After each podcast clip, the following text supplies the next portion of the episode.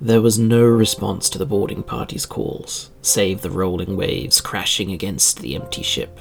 Beds were still made, supplies and cargo were aplenty, but not a living thing was aboard the ghost ship.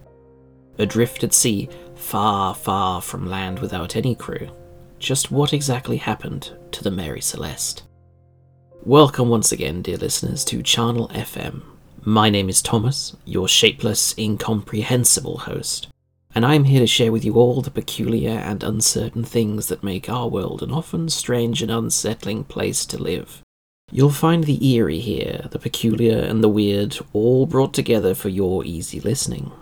So please, sit back and do your best to relax. Let the mind wander along on the topics of terror I've brought for you today.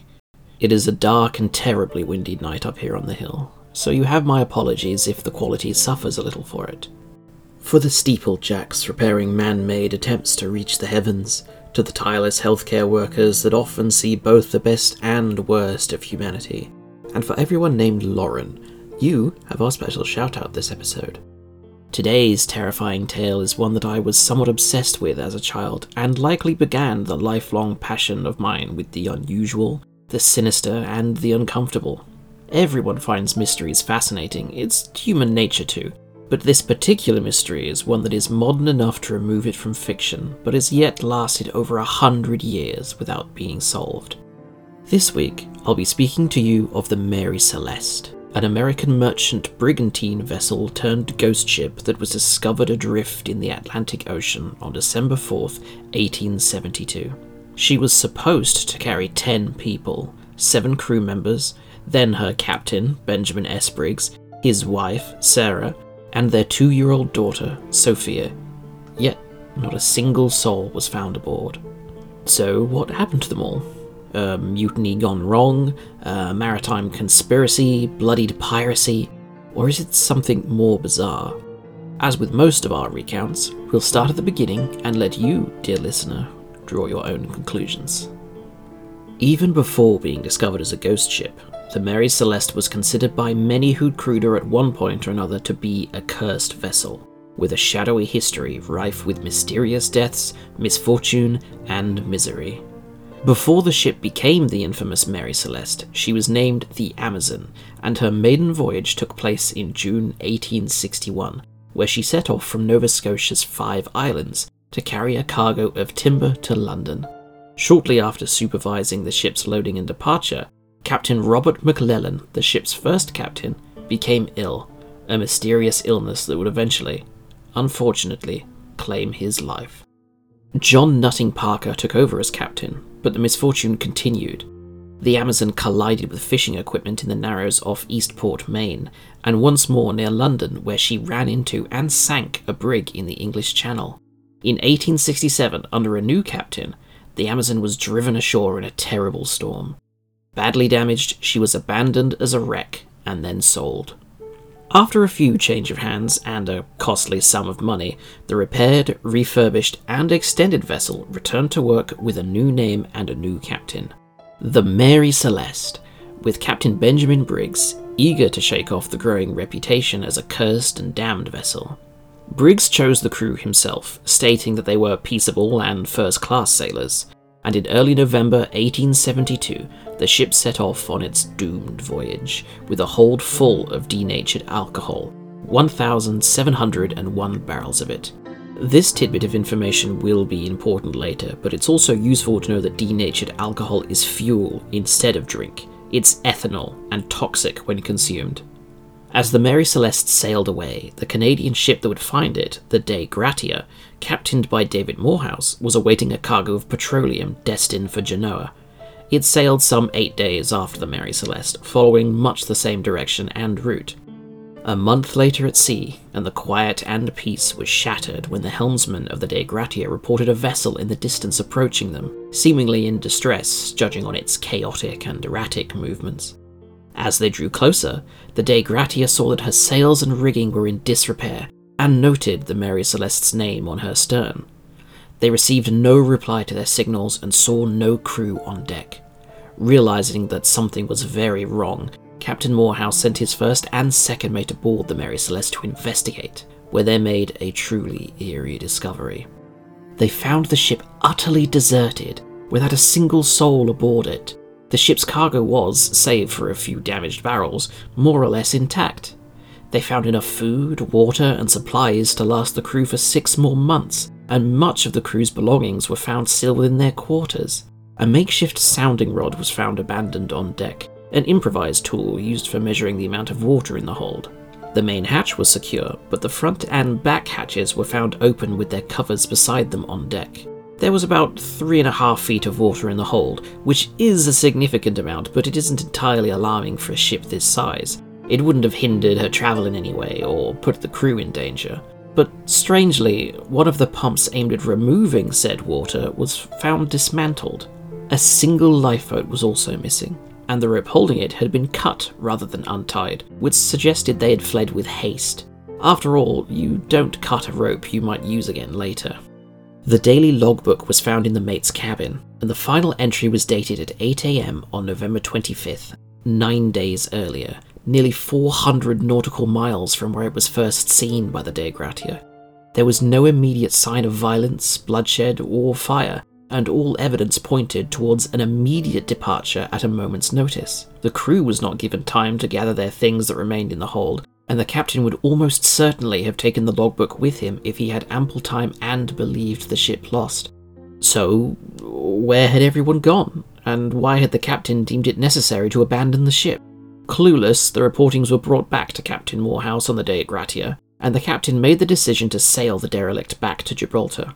Under maritime law, they could expect a substantial share of the combined value of both rescued vessel and the cargo for the good deed of bringing it back. At least, that's what they were hoping for. The hearing was conducted by Frederick Solly Flood, a man who believed that nefarious trickery and murder was afoot. Flood ordered an examination of the Mary Celeste, now safely back in harbour, which was carried out by one John Austin. Austin noted large cuts on each side of the ship's bow and peculiar stains on both Captain Briggs' sword left in his quarters sheathed on the Celeste and on the rails of the ship, which he believed could be blood. Flood believed, with this evidence in hand, that the crew of the Dei Gratia had murdered the crew of the Mary Celeste and doctored the logbook to add to their claim. But without enough evidence to support him, Flood reluctantly awarded the Dei Gratia £1,700 as a reward, which was a paltry sum compared to what they were entitled to. The damage to their character was done, however, and the crew were under suspicion in the court of public opinion for the rest of their lives and beyond. But if Captain Morehouse and his crew really were innocent, then what exactly happened to the crew of the Mary Celeste? Let's go through a few possibilities. Given the cargo was more or less untouched, it seems safe to rule out piracy. There were a few leaky barrels, but if the Mary Celeste had indeed been at the mercy of pirates, they surely would have simply taken the ship or the expensive cargo.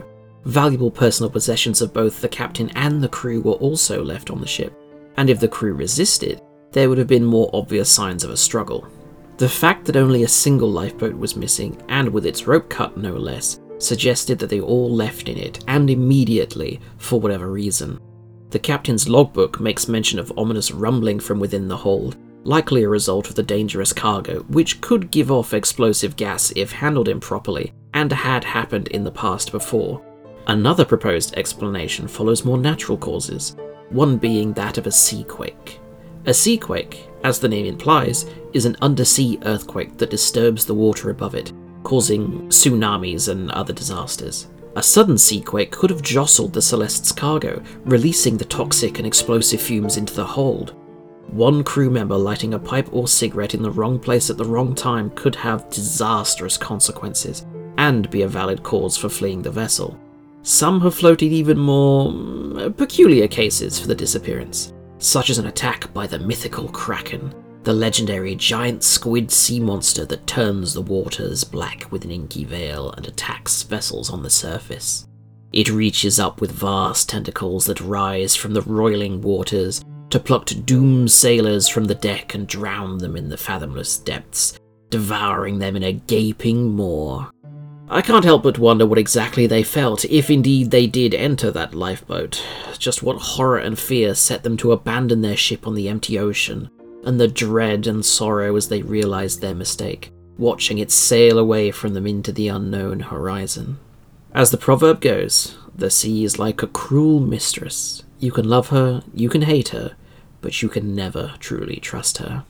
It's likely that we'll never really know what happened to the doomed crew of the Mary Celeste, that their lives have been cast to the mists of time in the merciless nature of the sea. But what is your opinion, dear listener? Which theory do you think is most likely, or do you have a solution that we've not discussed here? Email me and let me know. On the end of that subject, we move next onto the unnerving news with a grisly discovery at the Notre Dame Cathedral. Workers rebuilding the cathedral after the fire that devastated it in April 2019 have made a number of strange and frightening discoveries in a spot that they were planning to use for scaffolding. A long forgotten and ancient graveyard, lost for some 800 years or so. Amongst it, painted sculptures of a pair of carved hands, a bust of a bearded man, and assorted vegetables. The most chilling discovery, however, is of a 14th century sarcophagus made entirely out of lead, the contents of which are described as being perfectly preserved. The mummified corpse within still has their hair and clothes intact, and even has a pillow of leaves atop the head. Its well preserved state makes it an important discovery, and the person within was likely a religious leader or dignitary of some sort. Macabre, but fascinating.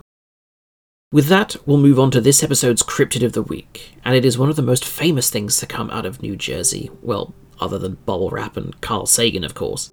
It's the infamous Jersey Devil. All stories about the Jersey Devil, in my opinion, should begin with its origin stories. One of which focuses on Mother Leeds, a mother of 12 who was utterly distraught upon learning that she was pregnant for the 13th time, a number that has long been associated by some to be an unlucky number. Her husband was a foul drunkard, and the two of them could barely afford to provide for their 12 children, let alone an unlucky 13th.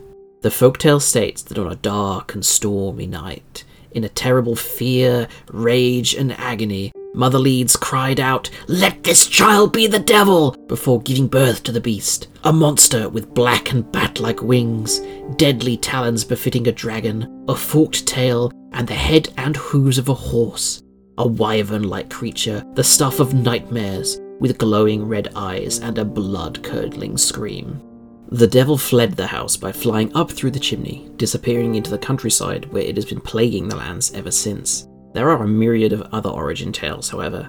That Mother Leeds was a witch that made a deal with the devil and laid with him. That Mother Leeds was a local girl who fell in love with an English soldier and was cursed by the townsfolk for it. And another states that it's all part of a Quaker conspiracy. Regardless of its origin, the beast has supposedly been terrorizing the locals since its creation. The creature has been blamed for everything from unexplained occurrences to livestock killings, deaths, and more. It's also rumoured that even Napoleon Bonaparte's older brother, Joseph Bonaparte, heard and saw the beast while hunting out on his Bordentown estate. Petrified, unable to move from abject fear at seeing the abomination, he completely forgot about the rifle in his hand they stared at one another for what must have felt like an agonizing eternity before the creature screamed once more and took to flight, disappearing. In the early 1900s, a fresh and new wave of sightings occurred also, with newspapers publishing hundreds of claimed events from all over South Jersey and the Philadelphia areas. The stories claimed many things that the beast was fired upon and shot to no avail, that it left strange and unique footprints in the snow that none could identify, ending suddenly as it took to the air. Stories of decomposing carcasses that were remains of those hunted by the devil, and even that the Philadelphia Zoo had posted a $10,000 reward for the creature. Despite a number of hoaxes and hunters prowling the country searching for the devil, none successfully claimed the bounty. Men, women, and children stayed in their homes at the height of the hysteria, refusing to leave for work or anything else, really, terrified that they next would become yet another of the Jersey Devil's victims, plucked into the air and carried off to some bone covered and blood caked lair, or that they would become yet another nameless and butchered victim reported in the papers. So, listeners, what do you believe? It's clear that this is a genuine piece of New Jersey history, real or not, as it is often our folk tales that give a place that unique special something to an area. Is this a real and genuine anomaly of nature, or is it simply a sad and cautionary tale about demonizing those who need genuine help and assistance in their time of need? As always, if you have a subject you want to talk about, a story you want read on the air, a particular cryptid investigated, or even feedback for myself, then reach out to me at charnelfm at gmail.com. That means that we've come to the end of our show, however, and the part where I bid you all good night with a frightening fact. Freddy Krueger is a well known movie monster and slasher from the Nightmare on Elm Street series, but what many don't know is that the inspiration for the movies actually has its roots grounded in a real life story published in the LA Times about a boy who suffered nightmares so terrible that he actually perished during one. Wes Craven, the director, stated he told his parents he was afraid that if he slept, the thing chasing him would get him, so he tried to stay awake for days at a time. When he finally fell asleep, his parents thought the crisis was over. Then they heard screams in the middle of the night. By the time they got to him, he was dead. He died in the middle of a nightmare. Sweet dreams, everyone, and try not to have any nightmares.